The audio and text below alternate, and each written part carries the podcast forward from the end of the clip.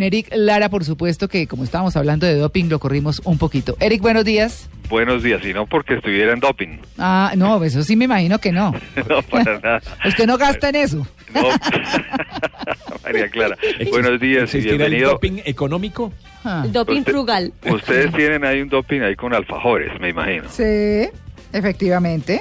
Bueno, pues bienvenido, bienvenidos los alfajores. Sí, señor. Muy bien. María Clara, pues mira, hoy vamos a hablar un poco sobre eh, la aplicación de una ley muy importante para los deudores y consumidores colombianos, que es la ley de insolvencia en Colombia.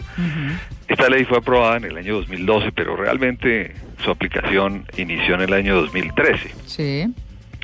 Y por lo tanto llevamos aproximadamente, ya vamos a cumplir unos tres años de aplicación de esa ley, mediante la cual eh, las personas que están muy endeudadas pueden buscar un respiro, una forma de negociar con sus acreedores eh, en forma ordenada. Y, y ahí quiero hacerte una, cla- una, una claridad sobre la estadística de hoy. Imagínate tú que de los países latinoamericanos donde el, el primero en la lista con más endeudamiento en los hogares es... Colombia. Así es. ¿Verdad? Ay, Sí, ¿Sí? señor. Ustedes hablaban ahora de una estadística tremenda sobre qué eran los... Los hijos naturales. Exacto. Niños fuera de matrimonio. Sí. Exacto. Colombia se gana ese título de 72% de los hogares colombianos cuenta con una persona endeudada. El diablo. Mucha, mucha terrible, plata. muchísimo. Mucha ¿Cuánto? ¿El cuánto? Sí. Muy 72%. alto. ¿No ve? Eh, en, en este, estos son estudios que, que se llegan a, se, se están llevando hace más de 10, 12 años. Eh, hay uno, por ejemplo, se llama el Consumer Watch del año pasado, donde se estudian todos los países de Latinoamérica cómo van en el tema de, de endeudamiento. Mm. Y seguimos siendo los primeros. No. Eh, Eh, eh, Eric, un endeudamiento a este IVA. ¿Perdón? Un endeudamiento a ese nivel en este IVA. Si el IVA sube, Claro, sube todo. el No, claro, el claro, pero endeudamiento es que- subiría. Eh, el problema es un poco es los hábitos para para endeudarse.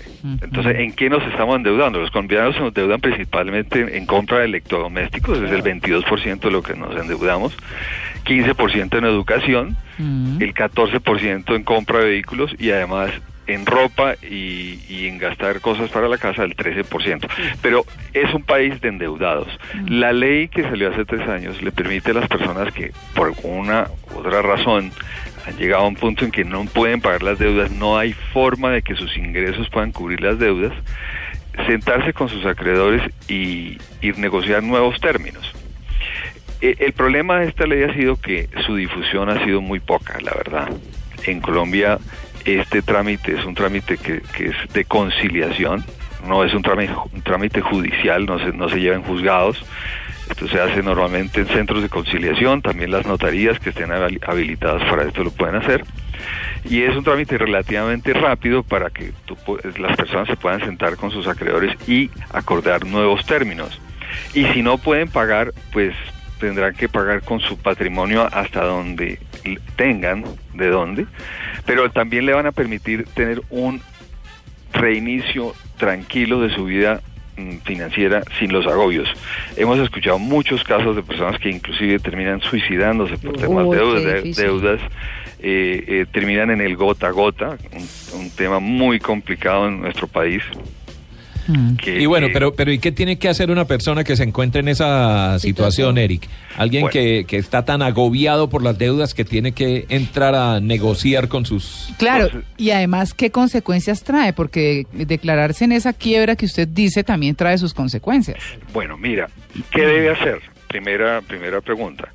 Eh, debe acudir a un centro de conciliación o a una notaría que esté debidamente habilitada por el Ministerio de Justicia, que es quien regula este tema en el área. eh, hay un área que, que vigila este, estos procesos que se llama el área de procesos al- alternativos de solución de conflictos ¿Eso está en todo el país?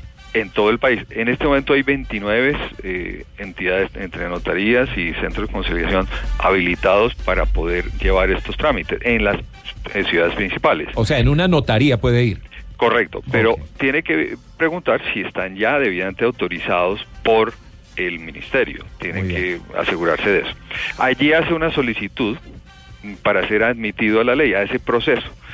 eh, si cumple con los requisitos, tiene que, pues los requisitos básicos son tener más de la mitad de sus deudas que no ha podido pagar durante 90 días, o sea, 90 días de vencido, o tener dos procesos judiciales en su contra de cobranza de deudas.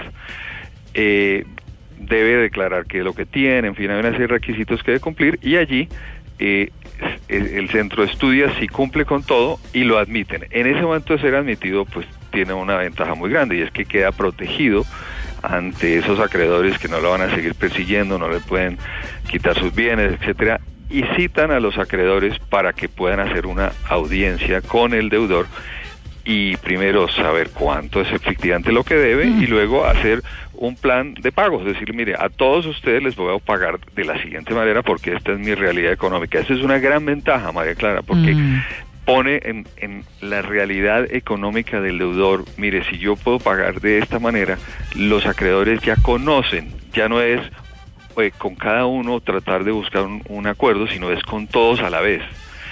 Eso le da una gran ventaja y un respiro al deudor. Bueno.